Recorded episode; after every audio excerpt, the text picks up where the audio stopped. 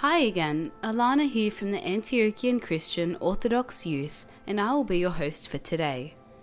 Welcome back to another episode of the Divine Lantern. We are so glad that you could tune in today and hope that you take away lots of great learnings. With the blessing of His Eminence Metropolitan Basilios, the Antiochian Orthodox Archdiocese presents a podcast to educate, empower, and enrich. Today we'll be hearing from Father Geoff Harvey, where he will be continuing his Journey to Orthodoxy series. This will be followed by a question and answer segment, and we will finish up with a reading from our Orthodox library. Over to you, Father Geoff.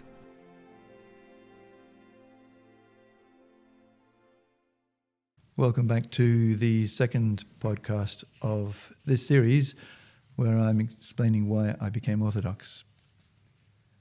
When I announced to my Anglican parish that I was moving into the Orthodox Church, somebody in the parish said, Father Geoff can't become Orthodox. He's English. And you might think the same thing. In fact, somebody actually said to me on my journey that I should be going to the Roman Catholic Church because that's the Western Church and it's different to the Eastern Church. But actually, when you look at history, you find there's a very strong connection between Great Britain and the Orthodox Church. For a start, Constantine, who became the emperor, was in Britain with his father when his father died. He was in the city called York. And after his father died, his soldiers elected Constantine, who became Constantine the Great, to be the next emperor. I haven't got time to go into the story now, but you can see there's a connection there between the Byzantines and Great Britain. Also, if you've ever listened to English crowds at cricket matches, you sometimes hear them singing a song. And did those feet in ancient times walk upon England's green and pleasant land? And you might have wondered, who are they talking about? Well, they're actually talking about Jesus. There is a legend that Jesus went with Joseph of Arimathea to England before he appears in the scriptures at the age of 12. Because Joseph of Arimathea was the Theotokos' uncle, if you read the um, Jewish history. So there's a connection there. And Joseph of Arimathea had tin mines that he operated from in Cornwall, in southeast England. It's believed that Joseph of Arimathea went to a place called Glastonbury, where there is a church even today. And it's believed actually that he planted his staff in the ground there which then sprouted. And at every Christmas time, it has blossom on it.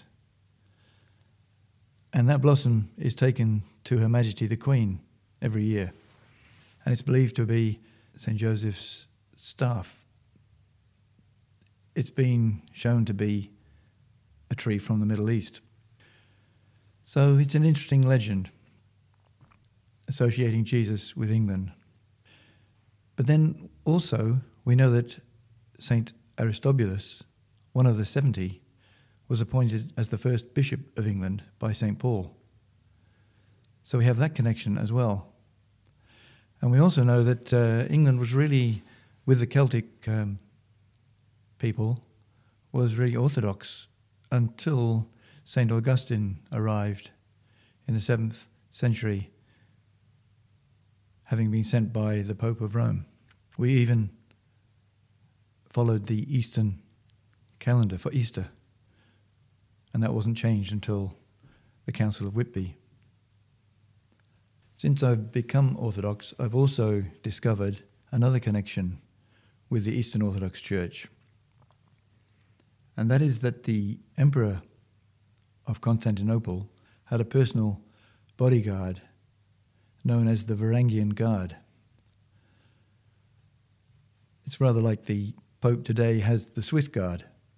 He had a guard from overseas because they were thought not to be interested in the local politics and more likely to protect the emperor, to keep out of that kind of political mess. And these guards were drawn from Scandinavia and from Britain. So there was that ongoing connection between Britain and the Orthodox world. And another thing that I found out since becoming Orthodox was a connection with William the Conqueror. He conquered England in 1066. Every English boy knows this. It's part of the history we learn at school. So he invaded England and conquered it completely. It was called the Norman invasion.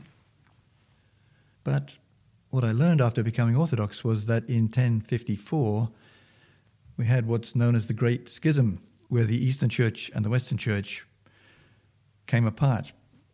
We can't pin it down exactly on that date, but that is the time when things began to unravel. And you might ask, is there a connection between those two events?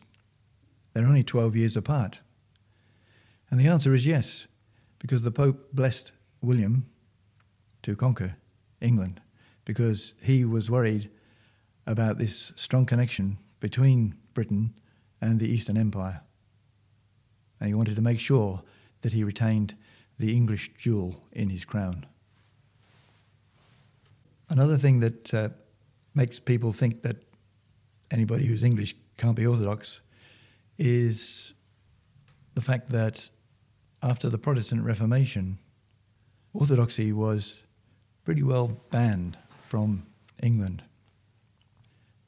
Roughly speaking, the first thousand years there was one church, and then for the next 500 years there were two churches, the Western and the Eastern. And then after 500 years, the people protested against what was happening in the Roman Catholic Church. And that's where we get the Protestant Reformation. And England got caught up with that because Henry V wanted to divorce his wife. And unfortunately, his wife was the sister of Philip of Spain, and he was the most powerful emperor in Europe, and he wouldn't let the Pope give him his divorce. So he split from the Roman Catholic Church and started the Church of England and made himself the head of the church. And then, following that time, the Orthodox were allowed back in to London. The Greek Orthodox were allowed to have a church there for a short time until the Bishop of London discovered they looked very much like the Roman Catholic Church because they had incense, they had icons, and other trappings like that. And he was shocked, being a Protestant. So he actually banned the Orthodox Church from being in England.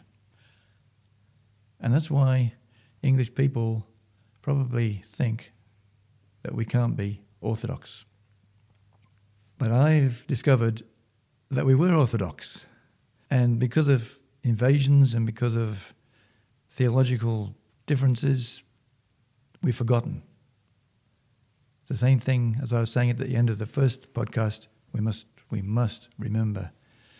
And so I'm very thankful that I've been able to remember what has happened in English history and realize that I can become Orthodox. And in fact, I've come home. When I was received into the Orthodox Church, the church that I was received in had a cake with the words on it, Welcome home. And you might think, how can I feel I've arrived home in something that is in many ways so foreign to me? Well, beneath the surface, it is not foreign at all, but it's a reversion to the sacred order of things that have always been. I can't explain any of it, and it's best that I don't try. In the next podcast, I'll try and explain to you how the good Lord got my attention as an Anglican priest and drew me into the Orthodox Church.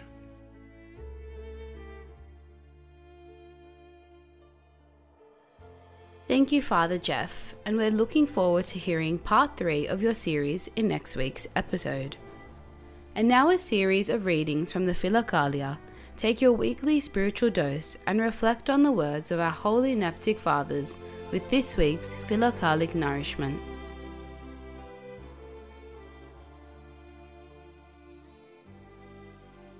We ought to make ourselves each day such as we should be when we are to appear before God For the prophet Hosea says, Hold fast to mercy and judgment, and always draw close to your God.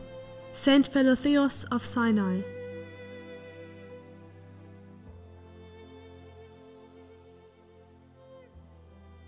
When thoughts invade you in place of weapons, call on the Lord Jesus frequently and persistently, and then they will retreat, for they cannot bear the warmth produced in the heart by prayer, and they flee as if scorched by fire. St. John Climacus tells us, Lash your enemies with the name of Jesus, because God is a fire that cauterizes wickedness. The Lord is prompt to help and will speedily come to the defense of those who wholeheartedly call on him day and night. St. Gregory of Sinai.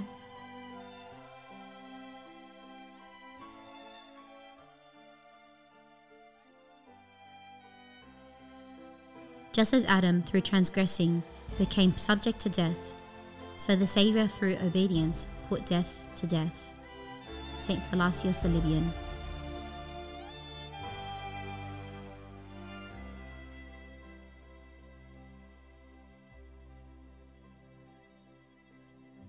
On January 15th, in the Holy Orthodox Church, we commemorate our righteous father, Paul of Thebes. If Thebes thinketh the gates of Egypt such a marvel, how much greater Paul, though the gates of life departing? Paul, Thebes's offshoot, died the 15th. He and a sister of his inherited all their parents' wealth, but his brother in law, an idol worshipper, threatened Paul that he would betray him to the authorities as a Christian if he did not hand over his share of the property. Paul gave his half of the property to his sister and went into the desert, where he lived in asceticism until his death. The spiritual heights attained by this giant of a monk are testified to by no less a person than Antony the Great, who once visited Paul and marveled how the wild animals and birds of the air ministered to him. Paul lived 113 years and entered peacefully into rest in the Lord in the year 342.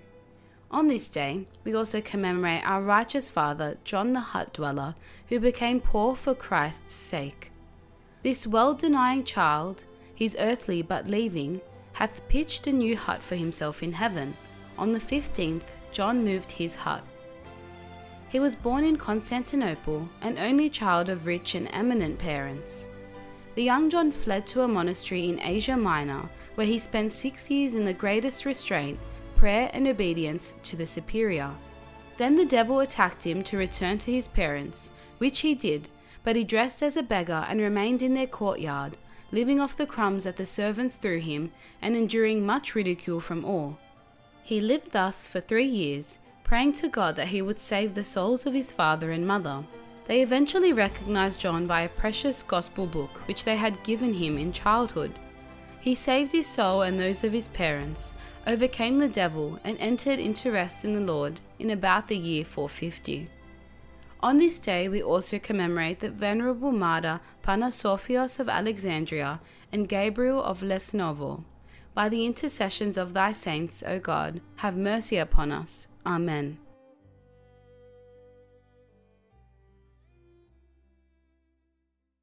What is the Orthodox Church's stance on looking up to contemporary non Orthodox figures? In other words, are we allowed to look at their good qualities and apply them in our own lives?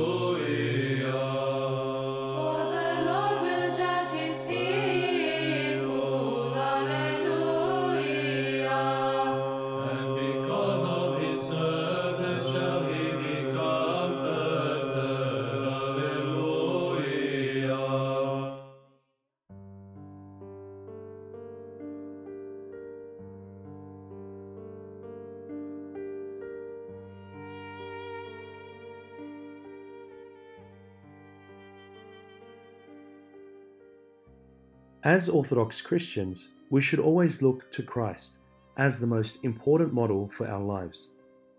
We must put on Christ, take up our cross, and follow him. We should also look to the saints for inspiration, since they also followed Christ. As St. Paul wrote, Imitate me as I imitate Christ. Nonetheless, we are also surrounded by non Orthodox figures who, for better or for worse, may have a large influence on our lives. But would it be wrong to take good qualities from non Orthodox figures? As always, the saints of the Church offer us valuable insights concerning this topic. In particular, we may look to the life and writings of St. Basil to understand how we should approach non Christian figures and culture. St. Basil is a prominent bishop and theologian who was exposed to Greek philosophy and literature from a young age. Rather than condemn Greek culture because it was non Christian, he sought to practice discernment and gather anything good he could find. In fact, in a fascinating text titled Address to Youth on How They Might Benefit from Greek Literature, Basil does exactly what the title says. He instructs Christian youth on how they can find examples worthy of imitation in non Christian Greek literature. He famously uses the metaphor of the bee to describe how we may benefit from non Christian examples. Just like the bee does not visit every flower, nor carry away the whole flower that it visits, so too should we be careful not to accept every non Christian Orthodox influence in its entirety, but only select that which benefits the soul. So, what are some of the good examples mentioned by St. Basil? Perhaps one of the most famous is the philosopher Socrates, who was physically assaulted but did not seek revenge on the man who harmed him. Here, St. Basil suggests that Socrates turned the other cheek, and that we should follow his example just as Christ instructed us to turn the other cheek. Another example is the philosopher Diogenes, who rejected material possessions like Christian monks. St. Basil even uses examples from Greek mythology and legend. For example, Hercules, who was given the choice of the difficult path of virtue or the easy path of pleasure. He chose the former and was able to become a god. Here, St. Basil is alluding to the narrow and wide paths mentioned by Christ in the Gospels. If we also choose the difficult path, we may also become partakers of the divine nature. Having said all of this, it is important to note that St. Basil himself says that it is better to seek virtue by following the examples of Christianity first and foremost. Everything non Christian is secondary and must be sorted through the lens of Christianity. Unless we familiarize ourselves with Orthodox Christianity, we may be deceived by what only appears good in non Orthodox figures or sources. After all, what is evil is sometimes disguised as sweet honey. Ultimately, we, as Orthodox Christians, should follow Christ and the saints. However, concerning non Orthodox, we may heed the advice of St. Paul, who wrote the following to the Philippians Finally, brethren, whatever things are true, whatever things are noble, whatever things are just, whatever things are pure, whatever things are lovely, whatever things are of good report, if there is any virtue, and if there is anything praiseworthy, meditate on these things.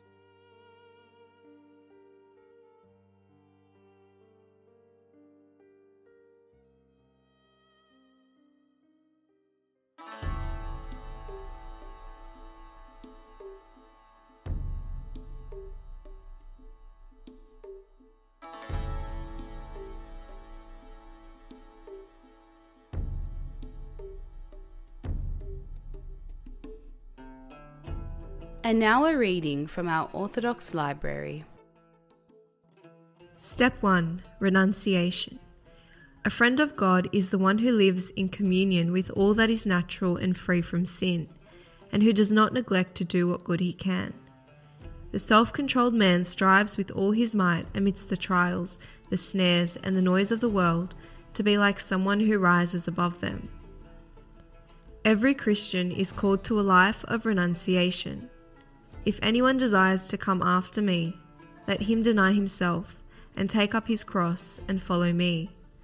For whoever desires to save his life will lose it, but whoever loses his life for my sake will save it.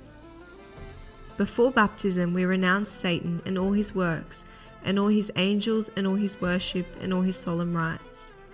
Christ tells us, My kingdom is not of this world. If my kingdom were of this world, my servants would fight. But now my kingdom is not from here. Therefore, those who follow him are not of the world either. If you were of the world, the world would love its own. Yet because you are not of the world, but I choose you out of the world, therefore the world hates you. St. Paul warns us do not be conformed to the pattern of this world. It is clear then that renunciation is not exclusive to the monasticism, but is an intrinsic part of being Christian.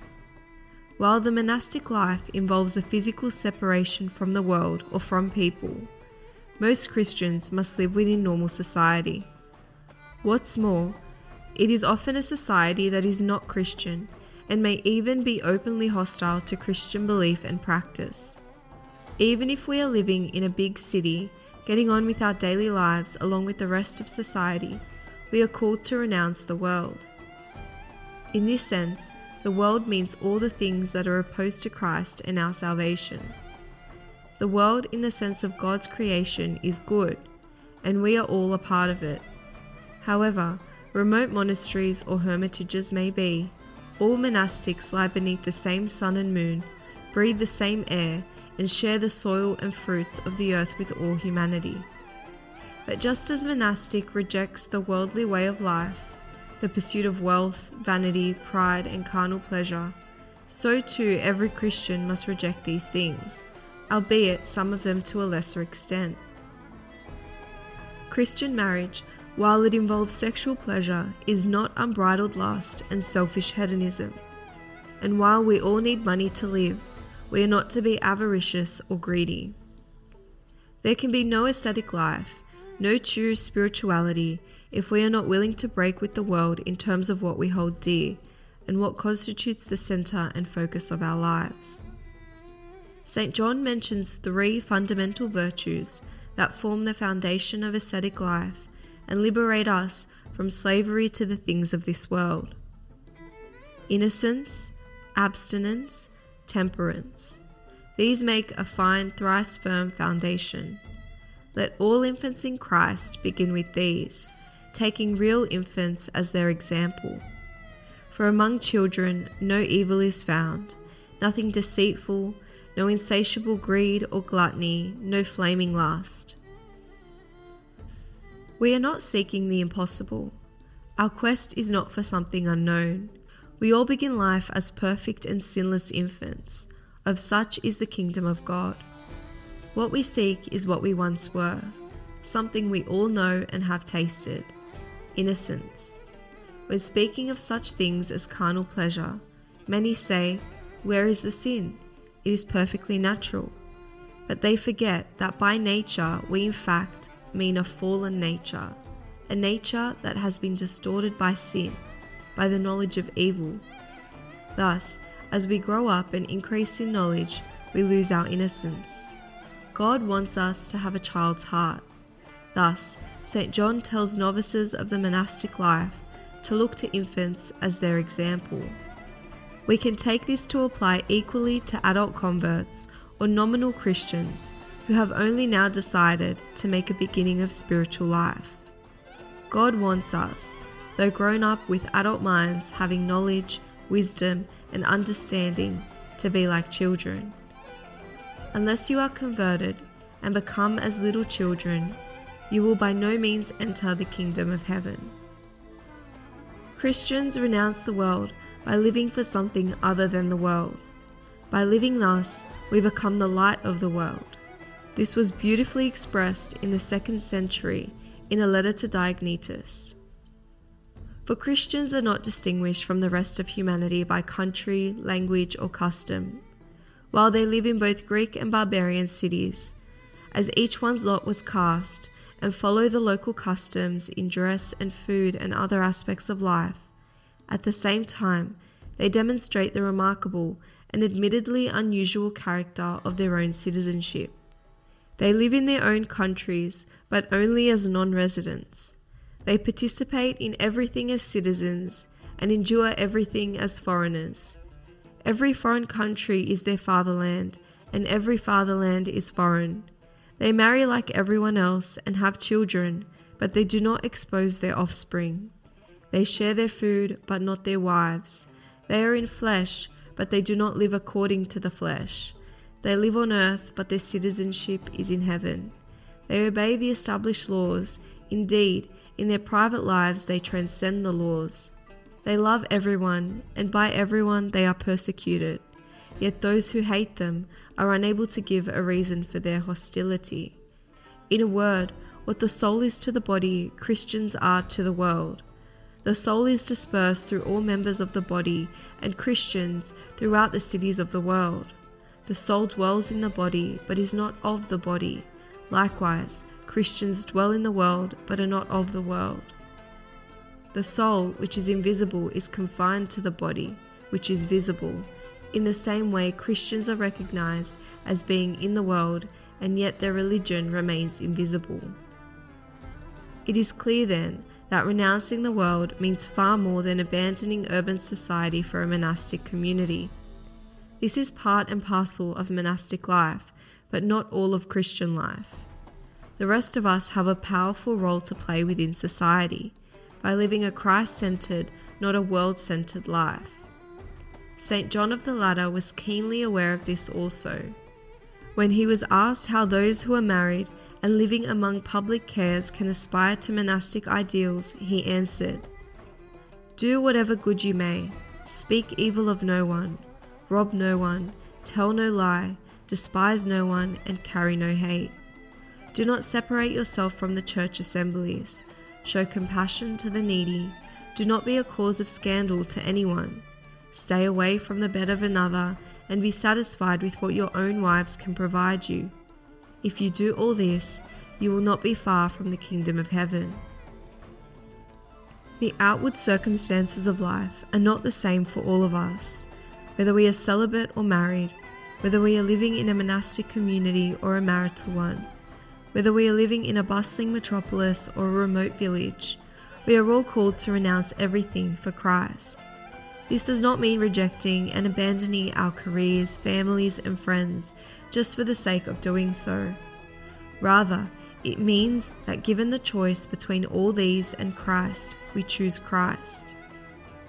He who loves father or mother more than me is not worthy of me, and he who loves son or daughter more than me is not worthy of me. And he who does not take his cross and follow after me is not worthy of me. But let us not forget that for most of us, it is through these blessings that we learn to love Christ. If the monastery is the arena for spiritual training of the monk, then the home, the family, the workplace, the busy urban street are the arenas for those in the world. We must choose the way of life that is most conducive to our spiritual progress. And as St. John writes, the real servants of Christ, using the help of spiritual fathers and also their own self understanding, will make every effort to select a place, a way of life, an abode, and the exercises that suit them. Community life is not for everyone because of gluttonous tendencies, and the solitary life is not for everyone on account of the tendency to anger. Let each seek out the most appropriate way. Do not think monasticism is the only way to holiness. Even outside monastic life, by confronting all of life's temptations and adversities with patience, humility, and love, especially in our dealings with others family, friends, colleagues, strangers, enemies it is possible to reach the very summit of virtue. There are many roads to holiness and to hell. A path wrong for one may suit another, yet what each is doing is pleasing to God. As Saint Simeon the new theologian writes, provided they live a worthy life, both those who choose to dwell in the midst of noise and hubbub, and those who dwell in monasteries, mountains, and caves can achieve salvation. If God has called you to live in the world, then you are the light of the world. Whatever the outward circumstances of your life, however chaotic things may be at times, you can have a little monastery in your heart where you may retreat to find solitude and strength amidst the troubles and temptations of life. Remember, the kingdom of God is within you.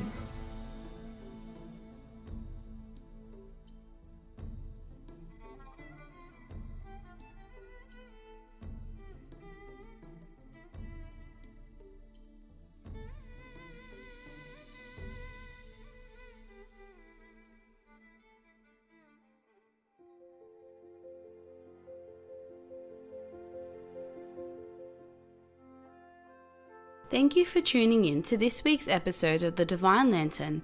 As always, if you liked what you heard, please subscribe on your favorite podcast provider and don't forget to share with your friends and family. We hope to catch you next week.